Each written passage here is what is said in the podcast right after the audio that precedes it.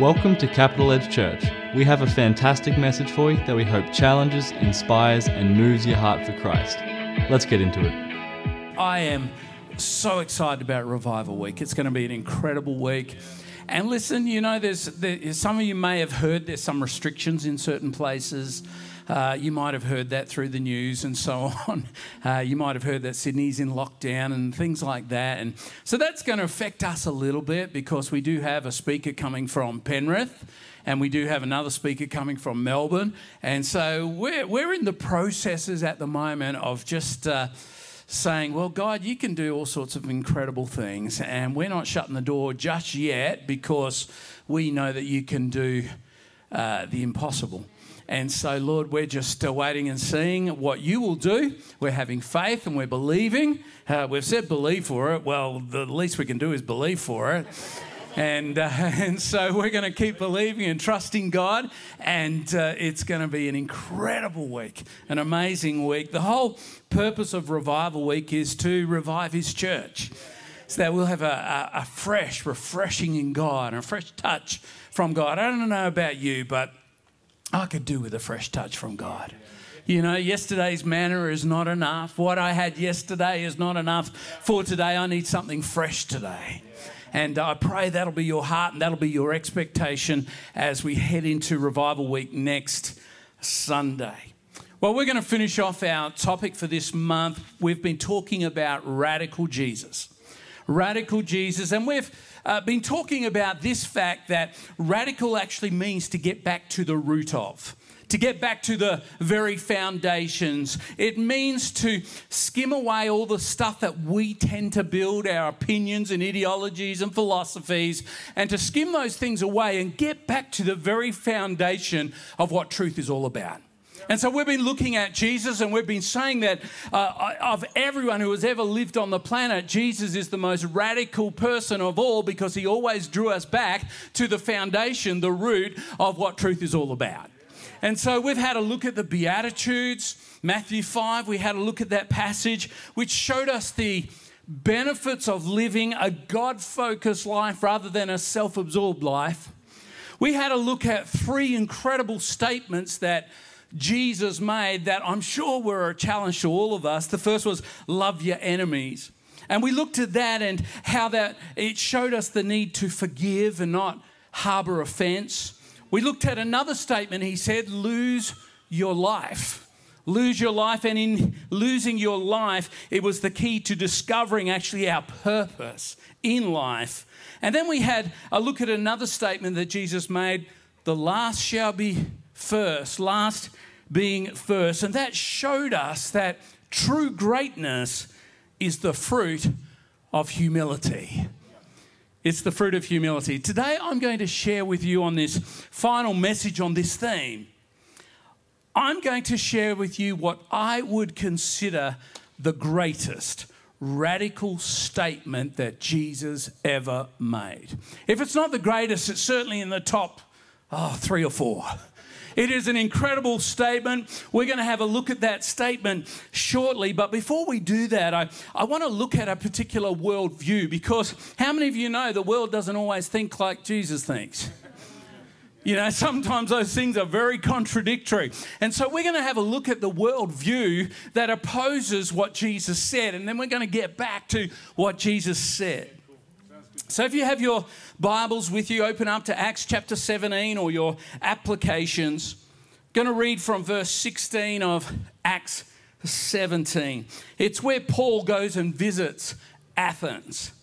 It says this, while Paul was waiting for them, that's uh, the other missionaries to join him, in Athens, he was deeply troubled by all the idols he saw everywhere in the city. He went to the synagogue to reason with the Jews and the God-fearing Gentiles. And he spoke daily in the public square to all who happened to be there. He also had a debate with some of the Epicurean and Stoic philosophers. When he told them about Jesus and his resurrection, they said, "What's this babbler trying to say with these strange ideas he's picked up?" Others said, "He seems to be preaching about some foreign gods." Then they took him to the high council of the city. Come and tell us about this new teaching, they said. You are saying some rather strange things. Keep in mind, these people believed in some strange things. And we want to know what it's all about. It should be explained that all the Athenians, as well as the foreigners in Athens, seem to spend all their time discussing the latest ideas. So Paul, standing before the council, addressed them as follows. Men of Athens, I notice that you are very religious in every way. For as I was walking along, I saw your many shrines. And one of your altars had this inscription on it, to an unknown God. This God whom you worship without knowing is the one I'm telling you about. So Paul was using this statue, this shrine to an unknown God, this idol, and he was using that to get across to them that, hey, if there's a God that you don't know, guess what? I know him and I'm going to tell you who he is. And so he was using that object there for his purpose here. You know, just like Paul encountered in Athens, we actually live in a world of idols and religions. If you don't believe that, all you would have to do is watch the opening ceremony of the Olympics to realise that there's all sorts of idols and beliefs and philosophies and systems out there. Just because there's no temples or shrines or statues of deities on every street corner, that, that, that is in Australia anyway, it doesn't mean that there are no idols. Our idols, our shrines have become a little bit more subtle over the years. We tend to worship other things. We tend to worship, for example, technology, technological advancement. I don't know whether you've kept up with all the recent space race stuff that's going on. It's incredible what's going on, and now America has come in and said, well, if you're going to wear astronaut wings, you've got to earn them a different kind of way, and there's all sorts of stuff, but we, we, there's this race for space. There's this race, and we worship wealth and privilege. We worship scientific knowledge. We, there's all sorts of cults and beliefs and anti-establishment philosophies out there, and of course there's Australia's biggest idol, which is called sport. Sport. In fact, you know, over the years, our idols have become a little bit more inward. Our idols have become ourselves. We tend to deify ourselves. We talk about the rich and the famous and the heroes of progress and the glamorous stars and the entertainers and uh, why we even worship tweeters and, and bloggers and snap Facebook people and stuff like that. You know, humanity, since, since the Tower of Babel, since the beginning of time, humanity has aspired to godlike qualities.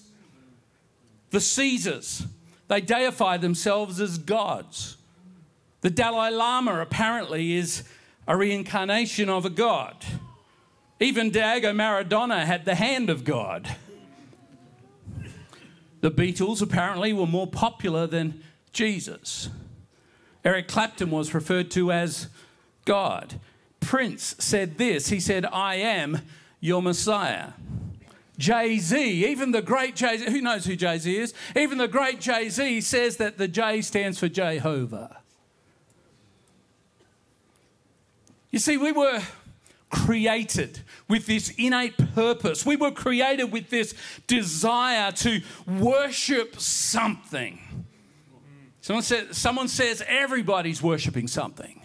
Everybody's worshipping something, and we have turned that to worship ourselves. And like Paul discovered at Mars Hill, we've created this unknown God, this unknown God so that we can cover all the bases. Well, we're not sure we've got everyone covered with all the religions and all the beliefs, so let's just have this unknown God to cover all the cracks. So that no matter what, we are covered. We have our insurance policy intact. We allow for personal values to determine personal belief. We emphasize tolerance for the acceptance of every value. We live in a pluralistic society that says it's okay to believe in all sorts of different things, even if those things seem to contradict each other. Let's believe in everything, just in case.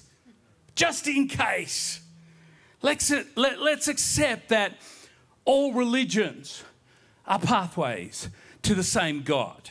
Let's accept every philosophy and value is an expression of, of just finding God. Let's get rid of absolutes so that everyone can become their own God, do their own thing. And into this messed up, hedonistic, self-deified world comes Jesus with the most radical, get back to the root of the truth statement that has ever been made. I am the way, the truth, and the life, and no one can come to the Father except through me. I, I love that scripture. I thank God for that scripture. John fourteen six. I thank God that that scripture is there. It is such a profound statement, such a radical statement. It speaks into this world today that is full of so many misconceptions and ideas and philosophies because it gives us absolutely no other option. Yeah, that's right. Come on. Jesus is the only way. Now we can either accept that or we can reject that. It's not Jesus plus this other way. It's not Jesus plus this path. It's not Jesus plus things of my doing. It is only Jesus. Only Jesus. So in the words of Jay-Z, let's break it down. Just thought I'd throw that. Yeah. Let's move on.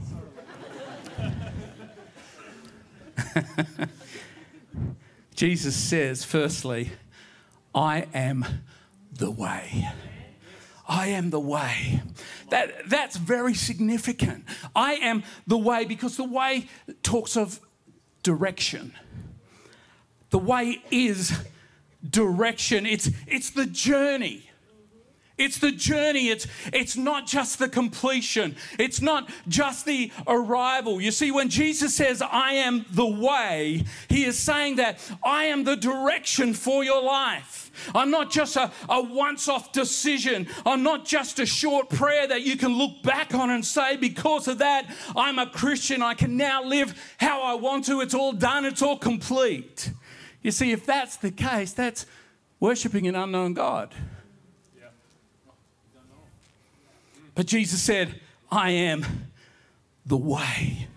I'm the one who can guide you the whole journey. I'm the one who can bring clarity to your life. I'm the shepherd of Psalm twenty-three who lets you rest in green meadows and leads you beside peaceful streams, who guides you along right paths, who stays close and brings comfort when you walk through the valley of the shadow of death. I'm the way. I'm the way. That means that his word, that he's so beautifully and wonderfully given us, his word is a lamp to our feet and a light to our path.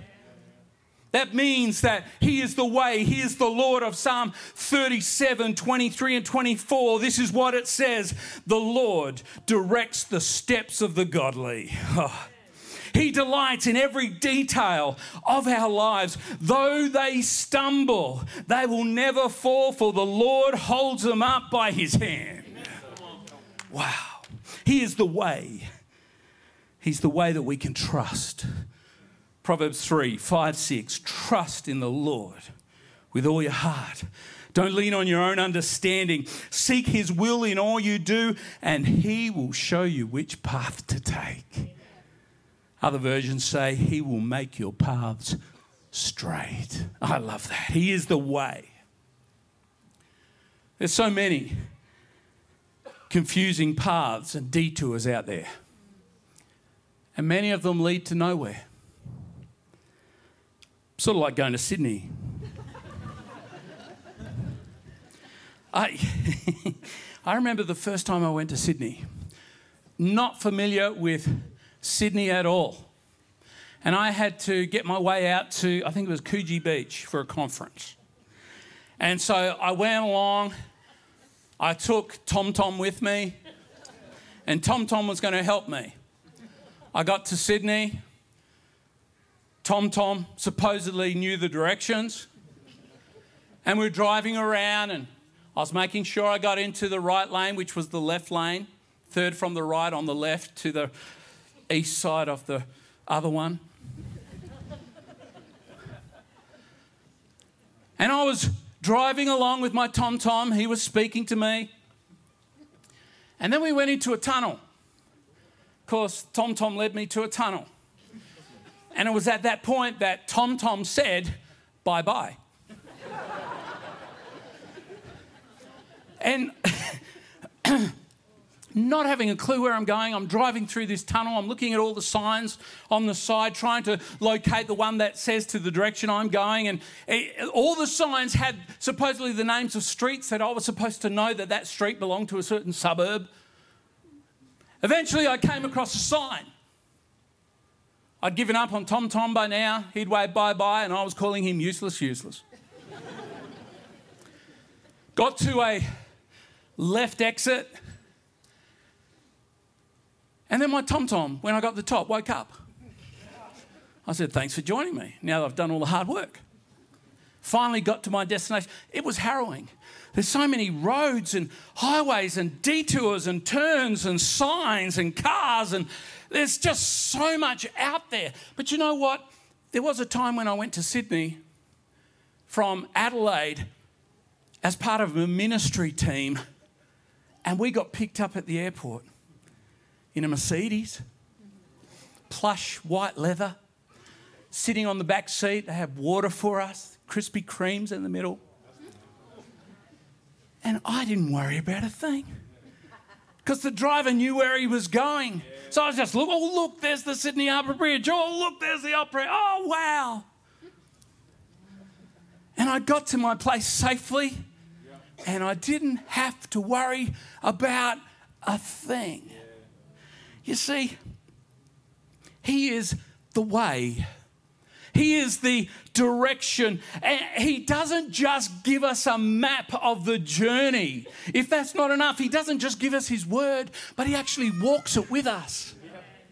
He, if his word, his word is just so wonderful, he gives us a map, he gives us this direction of the journey, but if that wasn't enough, he says, hey, come on, I'm going to get in the car with you. Here's a Krispy Kreme.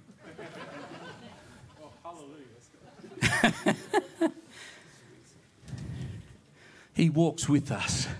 Jesus, the way, the direction. I love that. Yeah, friends, if you want direction in life, then you need Jesus. Amen. He is the way. Second thing Jesus says is this: I am the truth. I am the truth. If the way is about direction, the truth is about definition. It's about definition. Notice Jesus didn't say this. He didn't say, I am a truth. He said, I am the truth. That's a definitive. There's no other option. The word truth here in the original meaning is this: the source and the originator of truth. So in a world where truth is a matter of personal experience and opinion, Jesus tells us that there is absolute truth and that he, being God's own son, is the originator of truth. Wow, that's radical. When you read that, it only leaves us with a couple of options, really. When you think about what Jesus said just there, it only gives us a couple of options. Either Jesus is the truth and therefore he is God's son, or Jesus is a liar and he's deluded. But Jesus doesn't give us an option like a lot of people believe that he was just another one of the great wise teachers. In this statement, he doesn't give us that option. Listen to what the great C S Lewis said. He said, I'm trying here to prevent anyone saying the really foolish thing that people often say about Jesus, that I'm ready to accept Jesus as a great moral teacher, but I don't accept his claim to be God. That is one thing we cannot say. A man who was merely a man and said the sorts of things Jesus said would not be a great moral teacher. He would either be a lunatic on a level with a man who says he's a poached egg, or else he would be the devil of hell. You must make your choice. Either this man was and is the Son of God, or else a madman or something worse. You can shut him up for a fool. You can spit at him and kill him as a demon, or you can fall at his feet and call him Lord and God. But let us not come up with any patronizing nonsense about his being a great human teacher. He has not left that open to us. He did not intend to.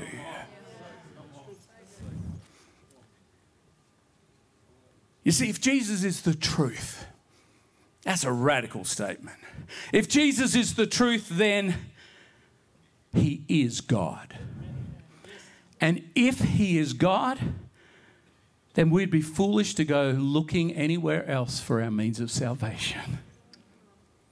If Jesus is the truth, then, and to get a little cliche with you this morning with Revival Week coming up, if Jesus is the truth, then he said it, I believe it, and that settles it. It is done. It is done.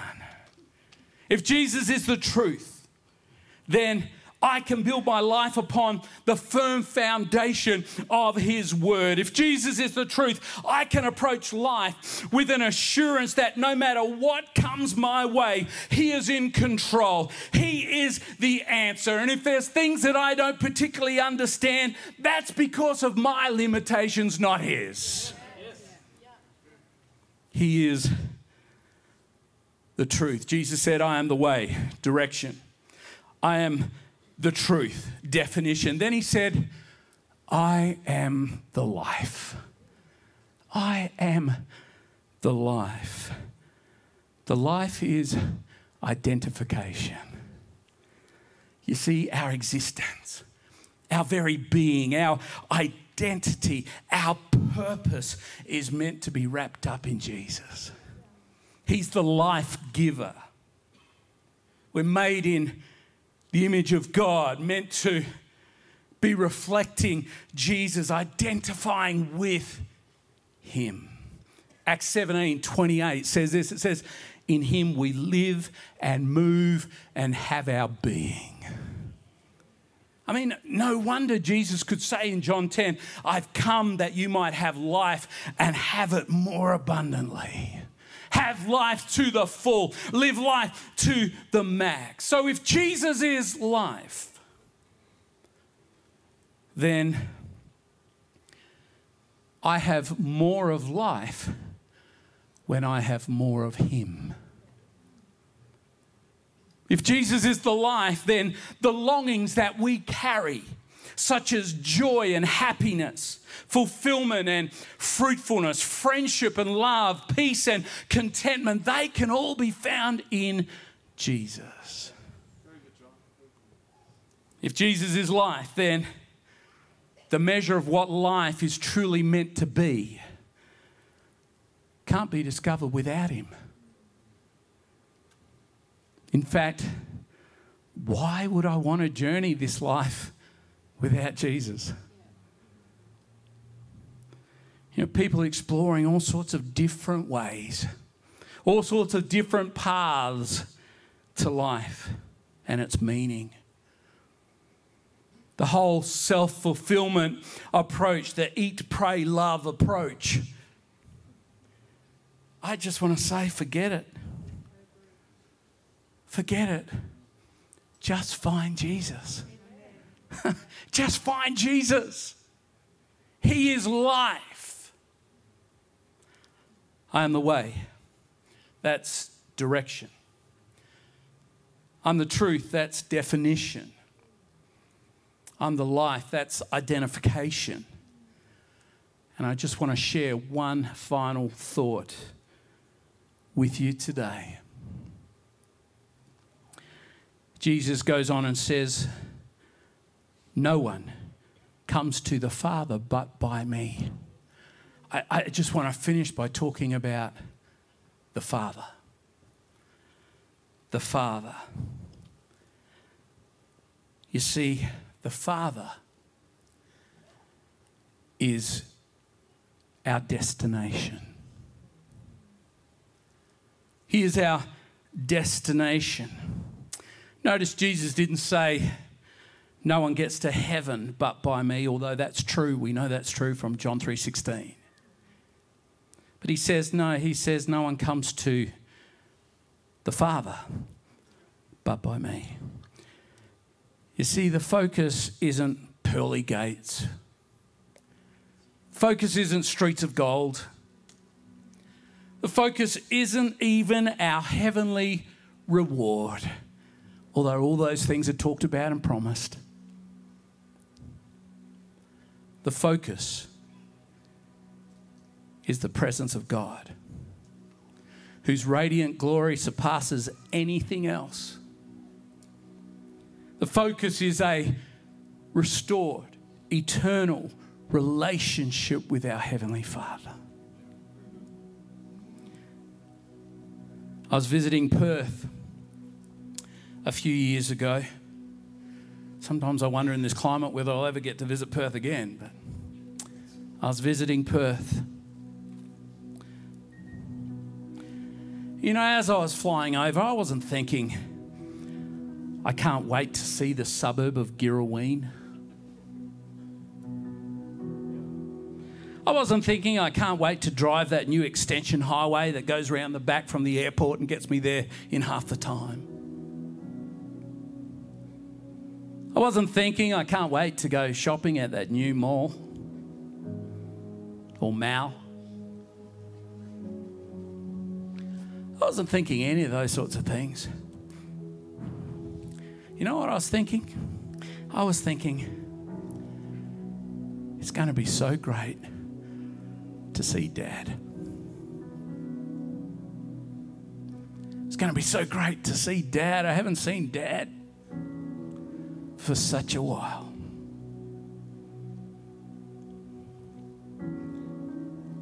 Jesus, the way, the truth, the life, and the one who leads us back into relationship with Dad. If you want direction, if you want definition, you want identification, you want destination in life, please let me tell you what you want. You want Jesus. Now, there's a radical thought. Let's close our eyes. Thank you, Lord. Thank you, Lord. Thank you, Jesus. You're a wonderful God.